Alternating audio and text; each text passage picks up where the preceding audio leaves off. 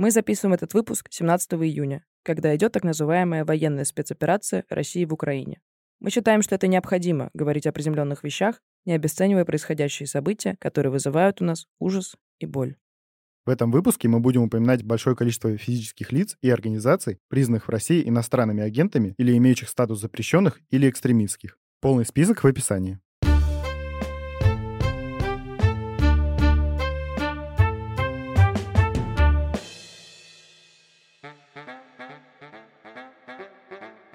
Это подкаст «Окей, Зумер» от студии «Заря». Мы говорим, что думаем, и это ок. С вами Зоя. Всем привет. Лева. Привет всем. Ирина. Всем доброго времени суток. Здравствуйте. Э, С вами вечерняя погода города Москва. Как вы поняли, сегодня с нами Ирина. Она монтажерка в нашем подкасте. Последние сколько? Когда ты к нам пришла? Последние пару месяцев, да? В конце марта пришла. Ну вот, да. Она монтирует наши выпуски, вырезает наши с Лёвой. Вот это все. Если вы это услышали, значит, она намеренно это оставила. Какую мы тему сегодня обсуждаем и почему ты решила к нам с ней прийти?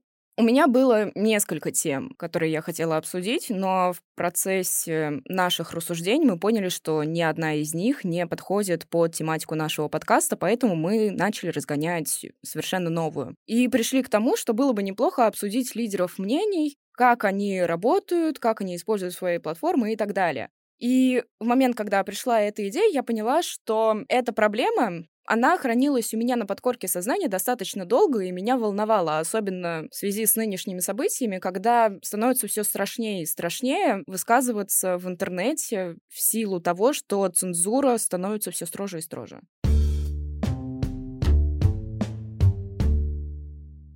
Для начала давайте вообще включим минутку Википедии, чтобы пояснить, кто такие лидеры мнений и почему мы о них говорим. Лидеры мнений как понятие, как какой-то научный термин, он появился уже достаточно давно. Его ввел американский социолог Пол Лазерсфельд в конце 40-х годов, когда изучал президентские выборы в Америке и обнаружил, что люди доверяют своим знакомым или каким-то публичным личностям гораздо больше, чем СМИ, тем же самым, которые рассказывают о том, как идет президентская гонка. И он обнаружил, что важность этих людей, она достаточно высокая, и, собственно говоря, ввел понятие лидер мнения, то есть человека, который обладает высоким социальным статусом и широким доступом к информации. Он ее интерпретирует, осмысляет и транслирует через свои платформы, через свои трибуны, тем самым влияя на мнение общественности. И, кстати, мы эту тему уже частично обсуждали в нашем спецвыпуске про Digital Media, который вышел в середине января. Обязательно послушайте. Мы там обсуждаем и многие другие интересные концепции. Причем мы обсуждали это на примерах альбомов Окси и Нойза, поэтому будет вдвойне веселее. И, кстати, Окси на одном из своих концертов в туре Russians Against War,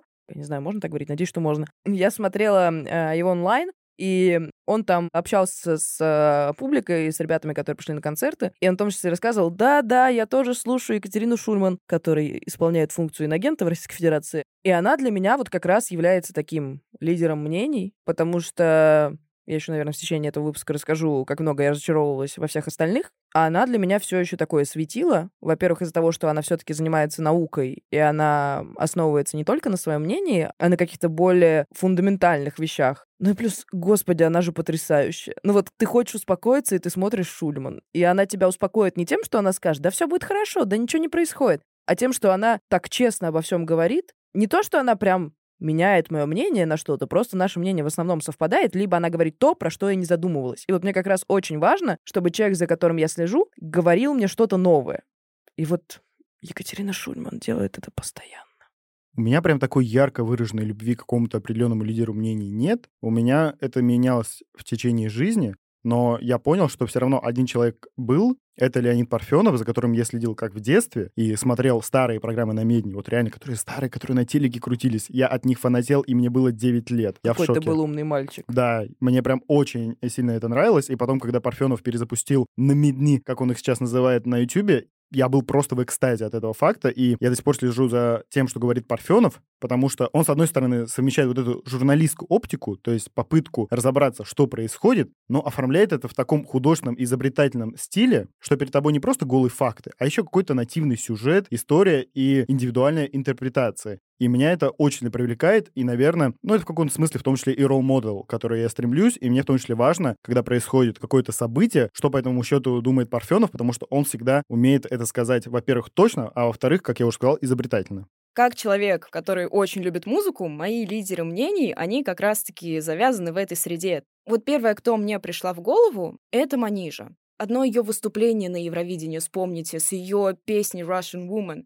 Насколько она вдохновила, в принципе, всех нас, и то, как мы ее продолжаем петь на всех вечеринках, на всех сходках. Даже если с друзьями просто собираемся, песня Манижи, она всегда будет в плейлисте, потому что она не только вдохновляет, но и поднимает, в принципе, весь наш дух. При этом она же еще много всего говорит помимо песен, ну, то есть она и посол доброй воли ООН, и, ну, то есть у нее много всякой движухи, она делала приложение, которое против насилия, и к нему выпускала клип «Мама». Она вообще, она со всех сторон как бы действует, и очень крутая. Вот, кстати, касательно фондов, в ноябре 2021 года начал работу фонд поддержки и защиты людей в трудной жизненной ситуации «Сил Сила», и Манижа как раз-таки была одним из его учредителей вместе с ее мамой. То есть приоритетная целевая аудитория этого фонда — это были женщины-мигрантки, беженки и представительницы восточных культур на территории Российской Федерации.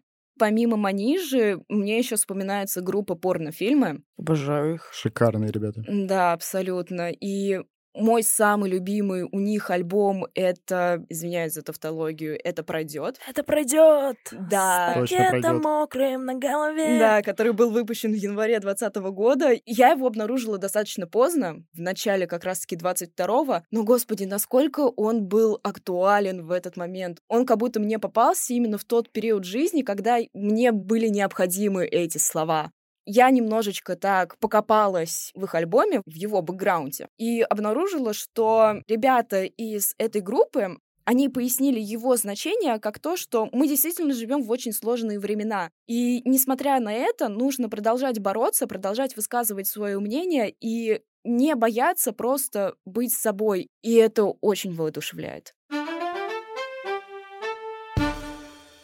Стандартный тайминг наших выпусков 35-40 минут. Но понятное дело, что мы их записываем гораздо дольше. Иногда очень долго. И за это время мы успеваем обсудить много интересных поинтов, которые приходится вырезать из финальной версии выпуска. И то, что не вошло в выпуск, но достойно все-таки вашего внимания, мы добавляем в Boosty и ВК Донат. Например, в эпизоде с Варей про секс мы поговорили о том, как его показывали в поп-культуре раньше и как он выглядит сейчас. А в выпуске с Ксюшей про подглядывание в соцсетях поболтали о том, как приложения вроде Zenly и GetContact позволяют нам следить за другими людьми. В Boosty и ВК Донат мы публикуем полный выпуск на несколько дней раньше, чем на других платформах, а также дополняем двумя-тремя фрагментами нашего обсуждения и не вошедшими комментариями спикера. Есть два варианта подписки — Бумер и Зумер. Первая по цене как кофе 3 в одном в кафешке у дома — 100 рублей. Вторая — как латте из модной кофейни — 250. Если вам нравится, что мы делаем, и вы хотите нас поддержать, подписывайтесь на нас в Boosty и ВК Донат. Ссылки в описании выпуска. Ждем вас.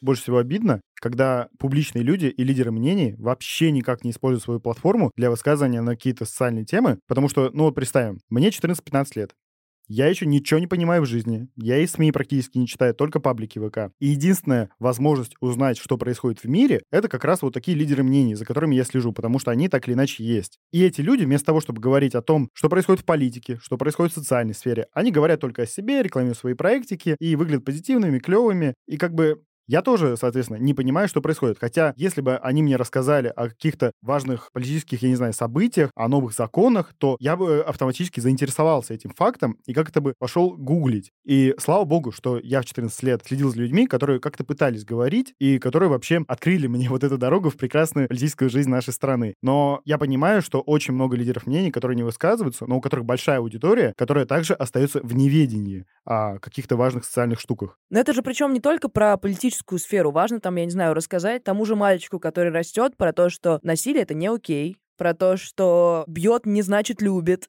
Или там, я не знаю, той же девочке рассказать, что она может заниматься всем, чем она хочет. Особенно учитывая, что сейчас те люди, которые становятся родителями, они выросли в достаточно сложной обстановке. Ну, то есть там это либо Советский Союз, либо 90-е, бла-бла-бла, там патриархальная культура. Или если ты девочка, важно, чтобы кто-то тебе рассказал, что тебе не обязательно готовить там мальчику, с которым ты встречаешься, или ты можешь вообще не встречаться, или можешь встречаться не с мальчиком. Упс, разные бывают ситуации. Конечно, хорошо было бы, если про это рассказывала семья. Но, к сожалению, Мы живем в таком обществе, что понятия у нас очень такие закостенелые. И если эти лидеры мнений, которые во многом просвещенные ребята, у которых такие важные, нормальные ценности, то есть я понимаю, что, скорее всего, Данил Козловский и Саша Петров понимают, как бы, что женщин бить нельзя, понимают, что как бы насилие это плохо, понимают, что феминизм это хорошо, ну или, по крайней мере, что должны быть равные права между женщинами и мужчинами, а просто термин феминизм, возможно, не до конца понимают. Ну, короче, это отдельная тема. Но они про это не говорят, и вот условный мальчик или девочка из, э, я не знаю, Новосибирска, 15 лет, им мало откуда это можно услышать. На больной надавила. Да.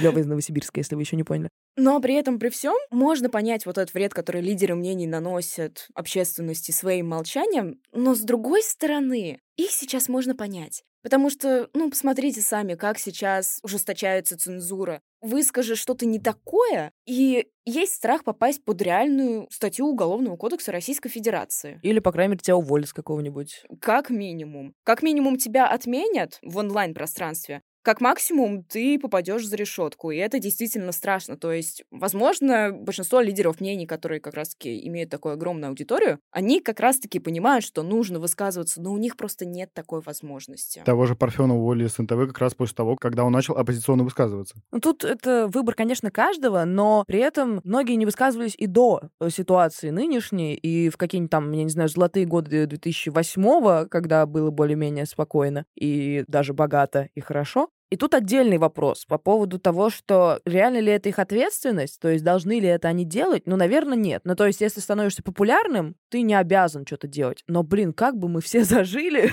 если бы это было, если бы было гражданское общество, если бы была какая-то общественная дискуссия, потому что это на самом деле запускает огромные процессы и влияет на умы людей намного быстрее. Например, я не знаю, просто цитата, короче, Оксимирона. Столько лет я внушаю маленьким людям учение свет эффективнее чиновников и библиотек. Ну вот это же правда. Ну то есть, когда вы загоняете детей в библиотеку, вряд ли они там будут что-то читать. Но когда ты слушаешь трек Оксимирона и ничего там не понимаешь про, я не знаю, древний Рим... агент. Ну да, то ты хочешь в этом разобраться. Это же правда так важно. Я сейчас представил ситуацию, при которой Инстаграм, продукт компании Мета, признанной в России экстремистской организацией, вводит обязательное правило, чтобы получить галочку, чтобы человек хоть что сказал о политике. Это идеальный мир. Ну вот... Ну не обязательно о политике. Ну да, да, да, я условно просто говорю пример. Опять, опять это, социальные вещи важны. Я опять э, на кухне разговариваем. Просто в этом же интерес, что из социальной среды выражается и политическая, потому что сначала ты заботишься, чтобы тебя дома не били, а потом ты заботишься, чтобы во всей стране людей не били. Ну то есть от личного идет общественное.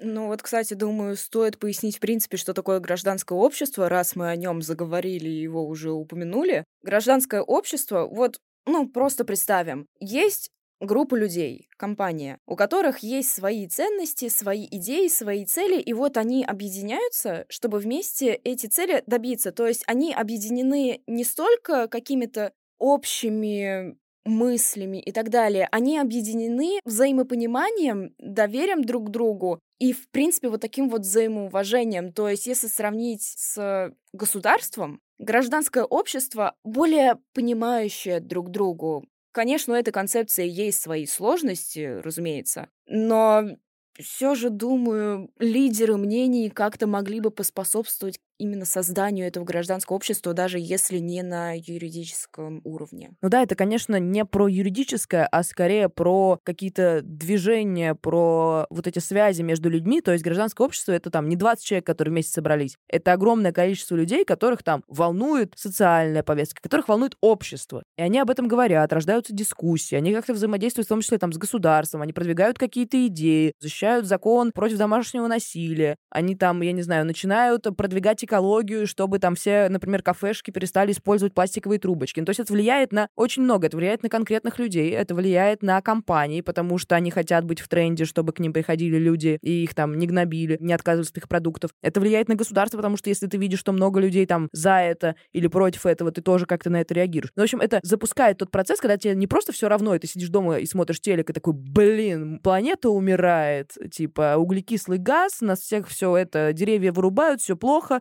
бахну еще пиво. А это момент, когда у тебя есть твои единомышленники, там, я не знаю, в интернете, или реально у тебя там на районе, ну, то есть, и вы вместе можете что-то менять, не в плане там, даже не только в плане политическом, хотя, я думаю, если вы слушаете наш подкаст, вы уже поняли, насколько меня волнует политическое, но в том числе в плане, как бы, каких-то больших вещей, скорее, социальных, в плане патриархальной культуры, в плане принятия меньшинств и так далее. В общем, супер важная штука, при этом которая не делает тебя частью какой-то идеологии. Почему мне никогда, например, не нравились партии? Потому что ты вот там что-то у вас есть какая-то мысль, и вот ты ее придерживаешься. Понятно, там что-то можете менять, но как будто вот ты загнан в какие-то рамки. А прикол гражданского общества как раз в том, что он совмещает вот это «я», то есть я думаю вот так, и мы. Ну, то есть есть гражданское общество скорее поле для дискуссий, которое начинает какую-то новую заварушку. И при этом ты там можешь быть не согласен. И это очень важно. И в том числе одна из главных функций гражданского общества — это вообще сообщать власти, что их волнует и что нужно делать. Потому что власть сама по себе, она может продвигать какие-то инициативы, но гражданское общество, оно вовремя сообщает о том, что не хватает такого-то закона, или что этой теме, этой проблеме уделено недостаточно внимания. И как бы это постоянная дискуссия, которая рождается в обществе, которая потом переходит и на законодательный уровень. И очень важно, чтобы оно было, потому что власть в отрыве от этого, она руководствуется исключительно своими какими-то интересами, и по итогу создает законы не для общества, а для себя. И такими голосами гражданского общества в том числе могут стать лидеры мнений, у которых есть вот эта вот трибуна, условная трибуна, если что. Они говорят о том, что волнует какой-то пласт людей. И в этом плане вот у нас есть, например, та же Чулпан Хаматова, она поднимает благотворительность и помогает детям, которые больны раком. Есть Оксана Пушкина, которая говорит о законе о домашнем насилии. И то есть как бы эти люди никак между собой не связаны, но каждый по отдельности, он может рассказать о своей проблеме, и власть обращает на нее внимание и как-то решает. Но это причем важно не только со стороны власти, а еще со стороны того, что эти же самые лидеры мнений при этом коммуницируют с аудиторией, которой, может быть, неважно было до какого-то момента, или они не понимали, или с ним никто про это не разговаривал. Ну, то есть, условно, те же самые подруги, например, шоу, отсылка к нашему, так сказать, предыдущему выпуску про секс, обязательно послушайте, они объединились вместе и начали аудитории проводить секс-просвет, при этом коммуницируя, опять же, и говоря, что в государстве вообще в целом нужен секс-просвет. Ну, то есть это работает в две стороны, и гражданское общество становится такой трибуной дискуссии, платформой между вот этими частями, между властью, между населением, и как бы лидеры мнений, они могут вот это все скоординировать в одну прекрасную машину будущего. Но, видимо, они не чувствуют в этом ответственности, я не знаю. Ну вот, кстати, Лев, ты сказал то, что лидеры мнений, они, скажем так, базируются на одной проблеме, которую постоянно поднимают, но на самом деле есть такая классификация лидеров мнений, их вообще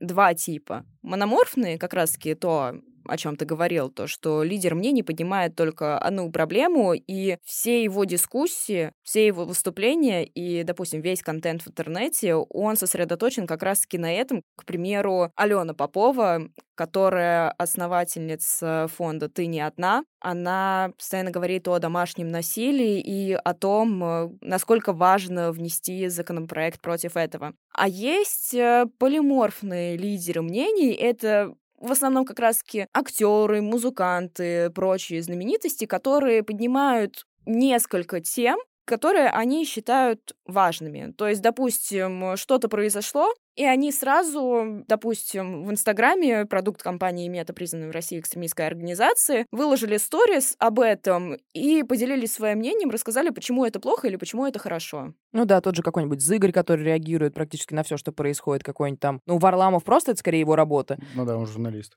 Да, ну, короче, те ребята, которые в повестке, которым важны разные вещи, и они на них высказываются. Как бы и то, и то имеет место быть.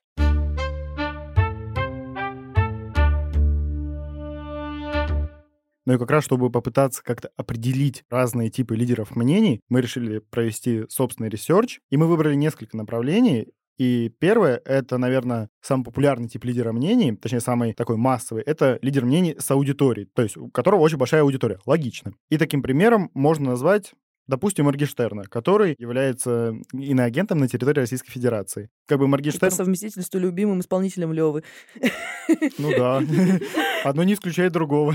Наоборот, в купе, как правило, идет. Моргенштерн вообще редко высказывается на социальные темы, но год назад был кейс, когда он объявил сбор средств на лечение мальчика с спинальной мышечной атрофией, и там была какая-то совершенно колоссальная сумма. Он объявил этот сбор средств, за сутки собрал больше 12 миллионов, и за несколько месяцев он собрал больше 160 миллионов на лечение этого мальчика. И как раз получилось собрать эти деньги за счет того, что Моргенштерн в своем инстаграме, продукте компании Мета, признанной Россией экстремистской организации, постоянно обращал на это внимание, сам вкидывал деньги, в том числе и свое любимое число 666, как бы, да, которое у него на лбу написано. И в итоге люди собрали эту огромную сумму, хотя здесь, конечно, важно пояснить, что потом Моргенштерн признался, что его ФСБ заставило собрать эту сумму, потому что угрожали подкинуть ему наркотики. Но anyway, сам факт заключается в том, что эту сумму на лечение смогли собрать, потому что такая медийная личность смогла привлечь свою аудиторию, чтобы собрать эти деньги. Мне так нравится, что наш первый кейс про человека с аудиторией — это чувак, который сделал что-то хорошее, потому что к нему пришло ФСБ. Ну да. Еще один тип лидеров мнений, который мы выделили, это люди на высоких должностях. Это те люди, которые занимают высокие позиции в каких-нибудь компаниях или государственные должности. Дональд Трамп, к примеру, во время своей президентской кампании в 2016 году призывал к постройке стены на границе США и Мексики, и его фраза «build the wall» разлетелась просто по всей стране. И эта фраза стала лозунгом тех людей, которые были категорически против того, чтобы мексиканцы пересекали границу с США. Но тут такая ирония, что по итогу своего президентства Дональд Трамп эту стену так и не построил. То есть поддержку он получил, а стену не построил, потому что, во-первых, он очень абсурдную вещь сказал, то, что эту стену будут еще строить за счет Мексики, на что Мексика возмутилась, сказала то, что ну, нет, мы не будем строить эту стену за наш счет, потому что она нам, в принципе, не интересна, это ваша инициатива. И сам Трамп лишь заменил 15% ограждения той стены, которая уже была на границе, то есть ничего нового он не внес. Но при этом это важная такая штука в плане его влияния на республиканцев и на консерваторов, вот э, скорее на эту часть э, американского общества, потому что вот он это сказал, и как бы вполне он на этом просто набрал голосов. Но это стало такой мыслью, которая засела у людей в голове, и как бы до сих пор есть эти штуки про до мексиканцев нужно стену между нами построить и все такое. Ну, то есть он очень повлиял на, в том числе, мышление людей. В ком-то он как бы просто уверил и добавил к тому, что уже было, а в ком-то, я думаю, развил. И эту стену на границе с Мексикой и США даже назвали именем нарицательным Трамп Wall. Вообще, самый, наверное, популярный и расхожий сегодня пример лидера мнений на высокой должности — это Илон Маск, ну, потому что всегда, когда этот чувак что-нибудь говорит, это к чему-то приводит стандартно. То есть я думаю, что вы все слышали про то, как Маск решил купить Твиттер, и чтобы взять его чуть дешевле, он высказался вообще о свободе слова и, кажется, политике конфиденциальности в Твиттере, и на фоне этого акции компании упали там больше, чем на 5%. Ну, короче, это позволило ему немного сэкономить деньжат. Но это не единственный подобный кейс. В прошлом году Илон Маск, он анонсировал в своем твиттере эфир в Клабхаусе. Может быть, вы помните такой? Он был очень популярный, где-то неделю. И тогда он еще не был особо известен широкой аудитории и был таким локальным американским стартапом. Но, короче, после того, как Маск анонсировал свой эфир, акции компании Clubhouse Media Group, они увеличились на 100%. Но здесь возникла курьезная ситуация, потому что это немного не тот Clubhouse был, и тогда издание Financial Times окрестило такое влияние на рынок эффектом Илона. Причем это интересно, как лидеры мнений влияют не только на социальную штуку, которую мы уже обсуждали, но и на экономику, и, ну, вообще, типа, могут менять мир одним своим словом. Вопрос только, куда они захотят его поменять. И потом попробуйте сказать, что цена одного слова не важна. Но лидерами мнений могут быть не только люди, а могут быть и целые организации или компании потому что их высказывания также важны людям, и они влияют на их мнение. Очень клево, когда разные коммерческие организации, они создают какие-то инновации, не только там типа IT-инновации, типа Apple придумала свой телефон новый, а когда какие-то социальные инновации делаются. Например, в 93 году есть такая телерадиокомпания «Мир», которая делает и радио, и телеканал, как раз «Мир-24», может, вы о нем слышали. Как вы могли понять из названия телерадиокомпания, да. Да, да.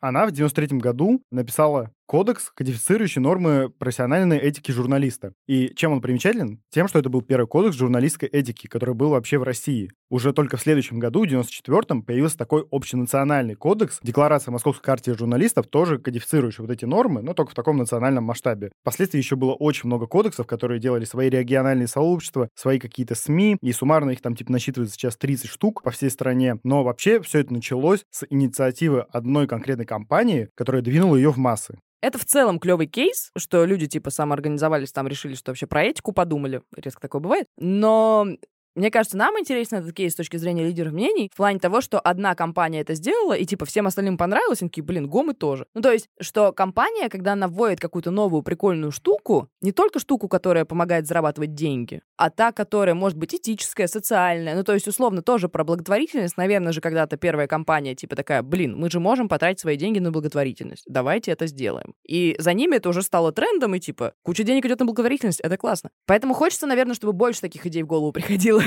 лидерам компании, там, советам директоров, чтобы они из своих организаций делали не просто, ну, как бы машину по зарабатыванию денег или по созданию продукта, а еще реально вот эту вот часть общества. Типа, это же очень важная часть, как минимум, экономики, но еще она может быть очень важной частью социальной сферы. И вот как раз через благотворительность это работает. А хочется еще через какие-нибудь штуки. Вот про этический кодекс классно. Хочу больше таких кейсов. Еще одним важным типом лидеров мнений для общества являются правозащитные организации совершенно разного формата, как благотворительные, так и общественные. И, собственно, они несут с собой цель не заработать деньги, а как раз продвинуть какие-то социальные инициативы, поддержать какие-то проекты, ну и, в общем-то, создать то гражданское общество, о котором мы говорили раньше. В прошлом году был важный кейс, который вообще доказал важность вот всех этих правозащитных организаций. Это ликвидация общества «Мемориал», который признан в России иностранным агентом. В чем суть? Мемориал — это очень старая правозащитная организация, которая существует с 89 года, кажется, и она все это время изучала политические репрессии в Советском Союзе и не только. И в прошлом году по решению суда эта организация была ликвидирована, но была огромная общественная поддержка.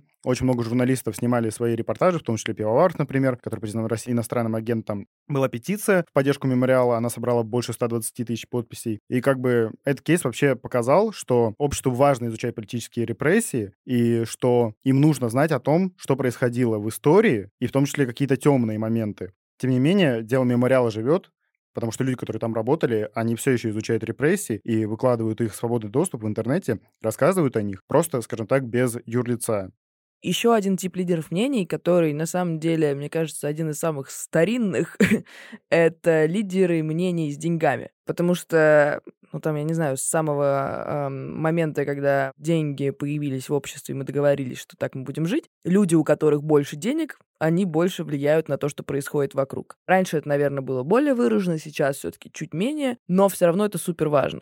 Когда мы вспоминаем о лидерах мнений с деньгами, первый, кто приходит мне в голову лично, это Олег Тиньков, основатель как раз-таки банка Тиньков. В июле 2020 года Олег Тиньков создал фонд семьи Тиньковых, президентом которой является его жена. И этот фонд нацелен на то, чтобы поддерживать развитие донорства в России и лечению заболеваний крови, так как он сам как раз-таки и страдает от лейкемии. И несмотря на все проблемы, с которыми сталкивается фонд, он продолжает жить, процветать и помогать людям, которые сталкиваются с такими же проблемами, что и у Олега. Это, конечно, забавная история в плане того, что это был миллиардер, э, хотел убить не магию, потом заболел лейкемией и начал делать добрые дела. Но... Великий грешник, как он сам себе говорит. Да, ну не, ну мне кажется, что это очень клевый такой поворот и э, очень, опять же, важная штука. Но, опять же, знаете, про благотворительность. Типа в плане того, чтобы там как-то влиять на социальную или политическую сферу, мне кажется, Тиньков не очень, но в интервью Дудю который иностранный агент, представляете? Неожиданно, да? Он все-таки говорил там и про Путина, и про ситуацию в Украине. В общем, такой, хотелось бы побольше, но уже хорошо. Ну вот есть лидеры мнений с аудиторией, есть лидеры мнений с деньгами, есть организации. Но, как мне кажется, самый интересный тип лидеров мнений — это те люди, которые стали ими совершенно случайно. То есть они могли попасть в какую-то ситуацию и там засветиться, или сказать что-нибудь, и это было законспектировано на видео и выложено в интернет, и это видео забрусилось, и тем самым, не имея никаких там высоких чинов, высоких позиций, денег, какой-то славы вообще в принципе, они становятся лицом какого-то мнения, и общественность начинает э, прислушиваться к тому, что эти люди говорят. Это как в сериале uh, The Morning Show, когда эта uh, да. молодая журналистка как раз стала типа известной чисто из-за того, что ее сняли на видос, как она орет там про несправедливости, и выложили в Твиттер, и все понеслась. Да. Для меня, как для человека, который собирается дальше там работать в медиа или в журналистике, супер важным кейсом, когда я была еще на первом курсе, было дело Голунова, и он как раз тоже стал случайным лидером мнений. Понятно, что с ним там произошла очень хреновая ситуация, ему подбросили наркотики, там за него вступились куча людей, были митинги, бла-бла-бла. И благодаря этому он стал чуваком, который стал публичным. И эта публичность помогла ему потом высказывать то, что он хотел. То есть, да, он изначально был журналистом, он изначально э, говорил какое-то свое мнение, там, делал расследование и так далее. Но благодаря вот этому трэшу с его арестом, следующее его расследование прочитали 2,5 миллиона человек. Для текста это вообще просто нереальные цифры, потому что там на «Медузе», которые иностранные агенты, вообще все, что на свете можно, ну там средние просмотры, там типа, ну, 100 тысяч, ну, 300, ну ладно, но не 2,5 миллиона. Хочется вообще, чтобы таких кейсов было поменьше, условно, чтобы журналисты становились случайными лидерами мнений после того, как с ними произошла какая-то ерунда. Вспоминаю, например, того же Ивана Сафронова, который, к сожалению, сейчас сидит в тюрьме, но которому тоже очень много внимания. И хочется, чтобы вот расследование Голунова и прочие важные социальные штуки, которые освещают журналисты в разных медиа, они становились такими популярными, интересными у массовой аудитории. Никогда на этих журналистов оказывается давление, потому что это как раз нормальная вещь, что журналисты публикуют какой-то скандальный материал, скандальный, условно, общественно важный, и общество читает его и что-то с этим делает. А здесь это получилось, конечно, так, что Голунов клево, что стал важным влиятельным чуваком в своей сфере, но все равно из-за кейса, которого не должно было с ним быть. Да, по факту. Но при этом сейчас, на самом деле, все, что он высказывает, он уже высказывает не просто как журналист, там, «Медузы», а именно как вот человек, которого там, типа, три года назад пытались посадить, его не посадили, посадили, и теперь он, ну, типа, в его лице как будто еще это надежда на то, что журналисты могут отстоять друг друга. И как раз за счет этого он может вещать там свои новые какие-то мысли. Вообще интернет и соцсети, они создают уникальную возможность для каждого человека стать э, действительно лидером мнений и набрать свою какую-то аудиторию. И иногда это как раз происходит случайно. Думаю, такой, типа, очень популярный пример, когда кто-нибудь выкладывает видос в ТикТок и становится гиперпопулярным. Но это в ТикТоке, это сейчас, мне кажется. А так все то же самое было там на Ютубе, в живом журнале. Я, ну, самый, я самый модный пример привожу. Йоу, я пытаюсь быть в тренде. Отстаньте. И одним из таких примеров можно назвать королеву ТикТока Дину Саеву, которая начала свою карьеру около пяти лет назад, выложила пару видосов, и за пять лет она стала просто гиперпопулярной. За пять лет набрала около 25 миллионов подписчиков. Мне этот кейс нравится тем, что Дина решила свою аудиторию тоже продвигать важные социальные и политические месседжи. Например, в 2021 году она выступала в поддержку Алексея Навального и даже ходила на митинги за его освобождение. И она свои позиции публично заявила на телеканале «Дождь», который признан в России иностранным агентом, как вы могли догадаться. И это очень клево, потому что вообще мало, лично я знаю примеров, когда разные тиктокеры или люди, которые вот в таких вот социальных сетях выкладывают веселый контент, они говорят в том числе и на социальные штуки. И Дина была, ну, в каком-то смысле одной из первых среди своего поколения. Правда, она из-за ссоры с родителями перестала говорить на эти темы, но anyway, то, что она уже выразила свое мнение, мне кажется, это о многом говорит, и мы должны сказать спасибо, в том числе и рекомендациям ТикТока и вообще социальным сетям, которые дают эту возможность. Ну вот да, мы как-то социальные сети воспринимаем, ну, несерьезно, что ли. То есть мы уходим в тот же ТикТок, Ютуб или еще куда-нибудь, чисто ради развлечений. И контент-мейкеров мы там воспринимаем как людей, которые создают нам какой-то такой островок спокойствия, что ли, или что-то для нашего такого кратковременного развлечения, когда на самом деле у этих людей также есть общественная позиция, которую многие из них не высказывают. И Дина Саева является таким хорошим примером того, как следует использовать полученную популярность для дальнейшего просвещения народа. Кажется, как будто лидеры мнений в целом ничем не ограничены и могут говорить что угодно. И мы сейчас приводили как бы хорошие эти кейсы, когда люди говорят что-то важное и крутое, и этим там продвигают какие-то глобальные ценности, там помогают людям, бла-бла-бла. Но не у всех же такие ценности, не у всех такие понимания. Ну, то есть, например, Хабиб Нурмагомедов, известный боец и лидер мнений, ну, по крайней мере, там на Кавказе точно, он высказывался очень сомнительно там по поводу Макрона, по поводу концертов Егора Крида, и как бы за ним следуют. То есть люди готовы его послушать и начать топтать изображение Макрона, писать ему всякие гадости там. Хорошо, никто его пока не прирезал. Тьфу-тьфу-тьфу. А,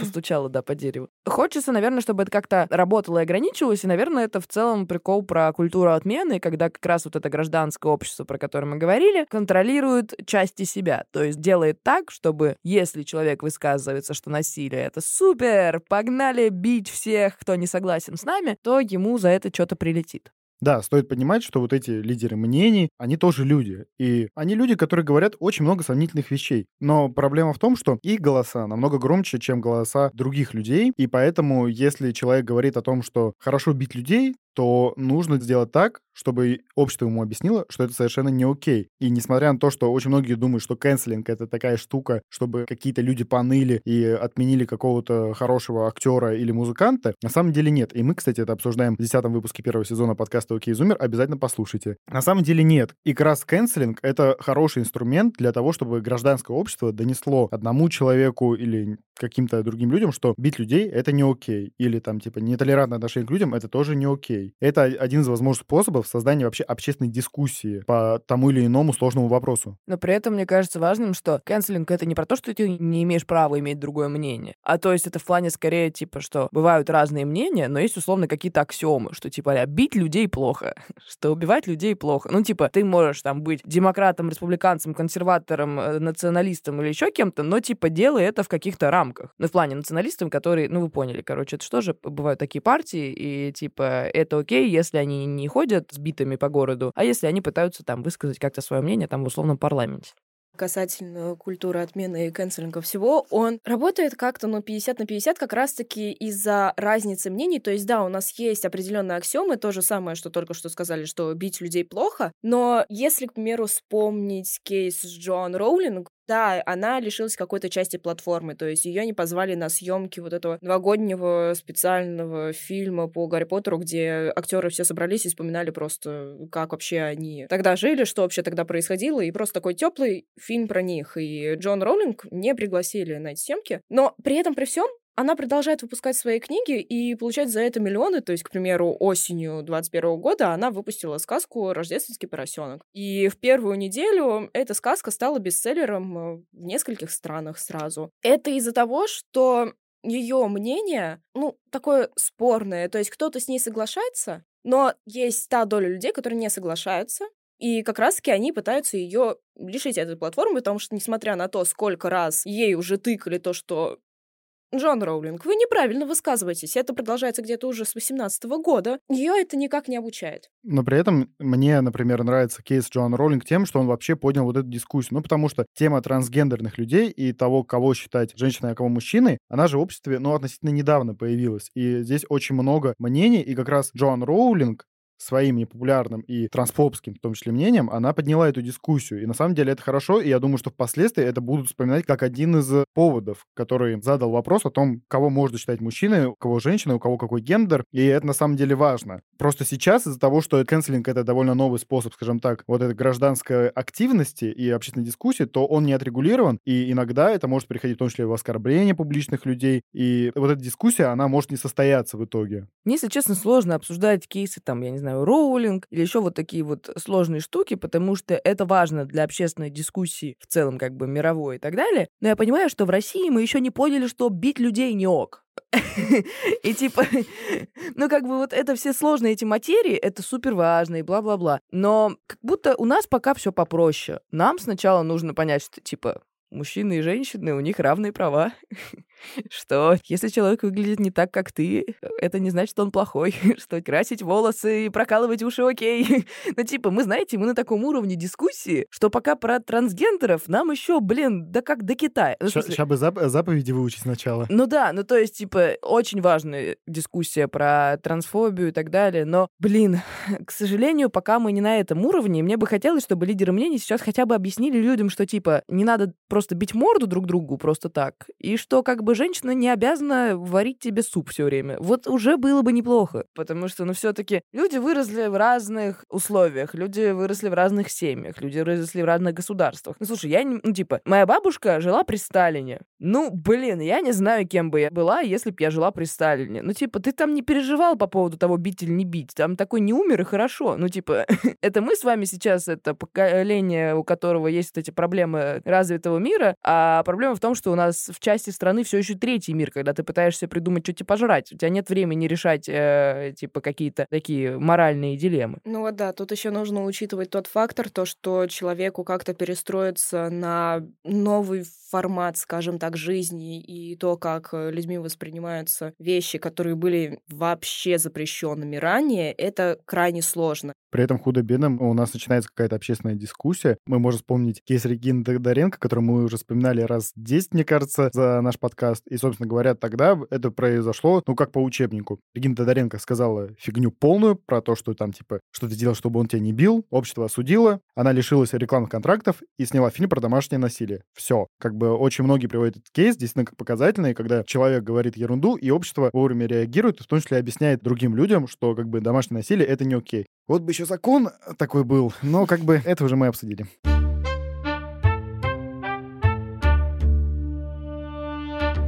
Но вот то, что мы говорили про гражданское общество, на самом деле это же не просто отдельные лидеры мнений, которые что-то там высказываются, а еще очень важны моменты, когда они там в какой-нибудь критической ситуации могут объединиться друг с другом и как бы выступить единым фронтом и высказать какое-то единое мнение. Это будет более действенно, чем если один человек это скажет. И, к сожалению, мне кажется, в России сейчас такого не очень много. Ну, то есть такое бывает, но обычно это по каким-то... Локальным тусовкам. Да, локальным тусовкам, по нишевым таким штукам. Скорее, это, знаете, такая, типа, солидарность за человека, который работает на той же работе, что и я. Ну, там, актеры, певцы и так далее. А вот чтобы это выходило за рамки, чтобы это было такое именно гражданское общество, которое друг за друга готово впрягаться, вот такого что-то я все еще не вижу. Ну вот я с тобой тут чуть-чуть не соглашусь, потому что, да, у нас нет такого постоянного гражданского общества, когда все всегда друг за друга заступятся, и все всегда будут пытаться добиться общей цели. У нас тут скорее как-то ситуативно это проходит, то есть есть какая-то проблема, на нее откликаются, собирается общество и пытается ее решить, а потом они расходятся, так сказать. Но проблема в том, что это не собирается не обществом. Ну, то есть в том же кейсе «Я буду петь свою музыку» собрались музыканты. Ну, то есть собрались там типа Нойз, Оксимирон, Баста, там еще кто-то. Я просто помню их, потому что я ходила на их концерт. Но не то, чтобы там, я не знаю, высказалась условно та же Оксана Пушкина. Ну, то есть... Ну, слушай, не все музыканты. То есть тот же Леонид Парфенов, которого Лёва очень любит, он также высказался. Ну, он просто всегда за всех вступается, это что это Парфенов. Но, типа, есть такие количество личностей, которые как бы за все вперед. Ну, типа, там, не знаю, Зыгорь тот же самый, Пивоваров, который инагент. Но вот э, как бы это по пальцам одной руки можно пересчитать. Ну вот для меня необычным тут кажется, что за Хаски заступился, да, человек э, того же рода деятельности, но за него заступился Лев Лещенко. Ну, это круто, да. Он это, конечно, удивительно. Это высказался классно. Мне в этом кейсе нравится, что объединяются разные люди. То же самое Баст, который обычно вообще в социалочку как-то старается не влезать. Он э, выступает и говорит, что надо дать свободу артистам. И Лещенко тоже откуда-то там взялся и сказал, что это очень круто. Но мне, конечно, не нравится, что это все равно по локальным таким штукам, что это не касается действительно отдельных людей, которые, например, не из индустрии, которые могут не слушать хаски, но все равно беспокоиться о свободе творчества. Но, видимо, мы просто еще не дошли до того уровня, когда действительно большое количество лидеров мнений может объединиться вокруг одной большой проблемы и как-то вместе помочь, даже несмотря на то, что они могут быть где-то не согласны. Это немножечко, скажем так, другой уровень гражданского общества. Хотя у меня в голове всплывает кейс, когда собственно говоря, началась пандемия COVID-19 в 2020 году, и очень много знаменитостей записывали ролики про то, что нужно оставаться дома. То есть, окей, оставим в стороне Викторию Бойню, которая говорила ерунду, но я даже не... Мне стыдно называть ее... Мне неудобно называть ее лидером мнений. Anyway, очень многие личности тогда объединились и действительно призывали людей оставаться дома, соблюдать дистанцию. И это очень важно, это очень круто. И, конечно, люди во многом соблюдали правила не потому, что им Минздрав приказал, а потому, что в том числе люди сказали, что это ради вашей безопасности все. Ну, типа, про ковид я согласна, это супер. Но, серьезно, должна пандемия ударить, чтобы мы начали разговаривать на Видимо, важные темы. или метеорит ждем на Землю. Ну просто я буду петь свою музыку, клевый кейс, так же, как и кейс Серебренникова, когда за него вступились куча людей. Но там тоже вступились как бы, ну вот его тусовка. И, кстати, нет. Кстати, там очень много своих, э, ну, типа, не своих ребят было. Даже Михалков, там, типа, Бондарчук, они высказывались в поддержку его. Я имею в виду, что это типа те же творческие чуваки. Да, слава богу, что типа тут уже не делится, ты там оппозиционный или не оппозиционный, это клево, это кайфово. Но の это не выносит как бы проблему на новый уровень. То есть нам нужно сейчас отстоять чувака, на самом деле то же самое, что и было с Голуновым. Но, типа, сама проблема того, что подкидывают наркотики, как бы, ну, мы с этим разбираться не будем, потому что у нас статьи жуткие про наркотики. Это, типа, самая народная статья, как это называют. Или там, типа, я буду петь свою музыку, мы отстоим Хаски, его выпустили, ну, как бы, ну, и мы закончили с тем, что артистов прессуют, то, что им не дают выступать и так далее. Мы с этой темой не разбираемся. Ну, короче, как-то это вот все, ну, типа, ну, чуть-чуть. Вот мы отстояли чувака, ну, все, можно расслабиться, дальше поехали. То же самое, что было с московским делом, когда был актер, которого Павел... Павел Устинов. Да, он самый. Тоже его отстояли, но кроме него еще села куча людей по московскому делу. И как бы его не тронули, класс, но на остальных мы в целом забили. Это вот все как-то, ну, типа, это формируется, это есть. И уже эти зачатки, я кайфую каждую секунду, когда это происходит, потому что я ходила и на суды Серебренникова, и на этот концерт я буду петь свою музыку, и я, правда, заряжалась этой энергией, что-то происходит. Но этого недостаточно, чтобы жить в цивилизованном мире с гражданским обществом. В России, как минимум, есть еще такой фактор, то, что даже если гражданское общество, оно и будет, оно и объединится, все равно есть э, такие верховные силы, которые повлияют на его распад. И те же действия гражданского общества, они ни к чему не приведут. К примеру, те же протесты на Болотной в 2011-2012 году, когда оппозиция пыталась что-то изменить, но по итогу ничего не получилось. И причем там как раз вся проблема Болотной была в том, что люди не договорились так с друг с другом. И то же самое происходит у нас сейчас, что оппозиция друг с другом. Вообще, это типа разные люди, которые все время срутся в этой маленькой тусовочке. Ну, то есть там, я смотрела фильм «Срок», очень клевый документальный фильм, всем советую. И там была штука, что они не могли договориться. Им на митинге садиться, чтобы их не могли сдержать, или типа стоять, потому что если сесть, то начнется давка, и, короче, будет плохо. И они там стоят, ну, типа, реально, несколько минут. То есть сцена, как они стоят и спорят, типа, садиться или не стоять, садиться или стоять. Просто какой-то угар. Я в навесе оператора испытывал испанский стыд. Ну да, ну типа, серьезно, если вы не можете договориться сесть или стоять, ну типа, о чем мы говорим? Какое нафиг гражданское общество? Это вот действительно какой-то новый уровень солидарности гражданской, потому что вот в Америке, когда происходит какое-то событие, то люди привыкли объединяться, даже если они между собой не согласны по каким-то вопросам. Если мы говорим о каких-то акциях мирного протеста, это, например, показательный кейс Black Lives Matter. В чем суть истории? В одном из американских городов полицейский задержал чернокожего Джорджа Флойда и 8 минут его душил коленом. И в итоге Джордж Флойд умер, но один из прохожих заснял это на камеру и выложил в интернет, после чего вся Америка сбунтовала. Ну, потому что как бы все офигели от того, что американский полицейский может вот так вот просто 8 минут давить и душить человека. И там причем еще была фраза же... I как- can breathe, I can да. breathe. Ну, в общем, там, да, главное, что, ну, как бы он не просто стоял его руками душил, а что он его положил на асфальт и как бы коленом придавил.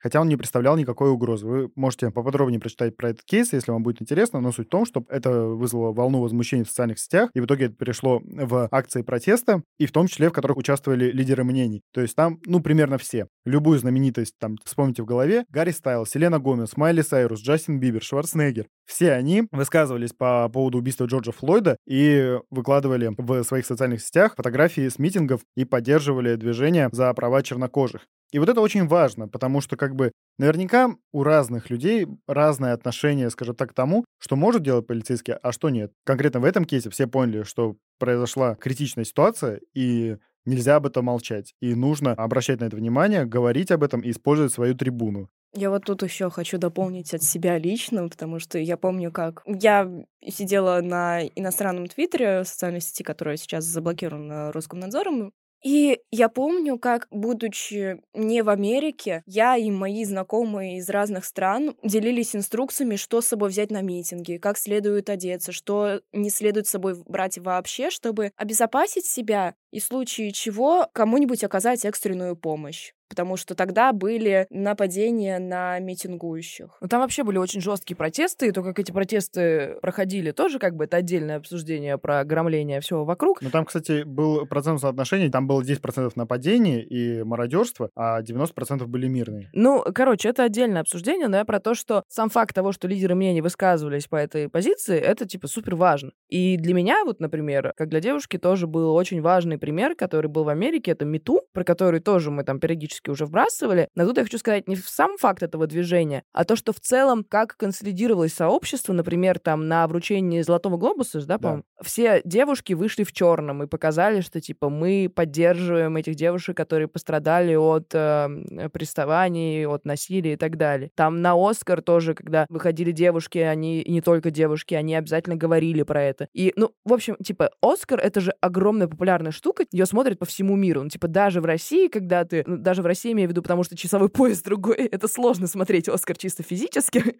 Это правда. Да, у тебя есть такая аудитория, и ты ее используешь не просто для того, чтобы ха-ха, хихи, вот у нас клевый фильмец вышел. Кстати, вот этот лучший режиссер, лучший актер. А типа сказать правду про очень важную вещь и достучаться до большого количества людей. Как же это важно! И как это сильно повлияло, что это даже до России докатилось, и сейчас вот эта вот штука с новой этикой, бла-бла-бла, она уже, ну, вживается, приживается. И, господи, спасибо, потому что я не хочу, чтобы до меня домогался начальник. ну, типа, это не окей. А еще там 10 лет назад в России это было абсолютно окей. При этом, кстати, я вот в МИТУ я точно помню, что были кейсы, когда звезды как-то сомнительно относились к высказыванию этих актрис поначалу, поначалу. То есть я помню, что Мэрил Стрип, она дала какой-то максимально неуместный комментарий по поводу того, что типа, ну, это в целом довольно типичная ситуация в Голливуде, поэтому непонятно, почему нужно на это обращать внимание. Но потом, через полгода, она тоже вышла в черном платье и обращала внимание на эту проблему. И как бы, опять же, вопрос про солидарность. Но это вот как раз про то, что она выросла в другом обществе, ей сложно перестроить свои мозги, но все, что происходит вокруг, ей помогает эти мозги перестроить, и она соглашается. Mm-hmm. И типа так и работает гражданское общество. Если ты когда-то думал по-другому, это не значит, что ты не можешь прийти к другому выводу и начать думать по-другому. Это как раз вот тот рост и личностный, и общественный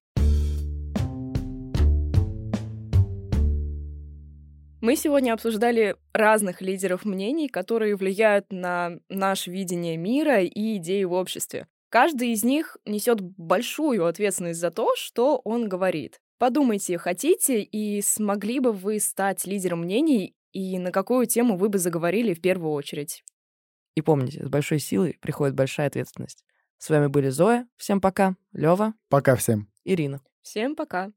Подписывайтесь на нас во всех соцсетях, особенно в Телеграме. Там мы публикуем много live-контента. Ссылка в описании выпуска. А если захотите поддержать нас, купите наш мерч или подпишитесь на нас в Boosty и ВК Донат, где мы будем выкладывать дополнительный контент. Также слушайте нас на удобной для вас платформе и не забывайте ставить оценки, лайки и оставлять отзывы. Это очень помогает продвижению подкаста и мотивирует нас к дальнейшей работе. Над выпуском работали продюсерка Лера Кузнецова, редактор Лев Елецкий, младший редактор Вова Худаян, researcher Даня Макевнин, звукорежиссерка Вита Ломакина, монтажерка Ирина Егерева, автор джингла Юра Фанкени, дизайнерки обложки Ксюша Филатова и Дана Шерстнева.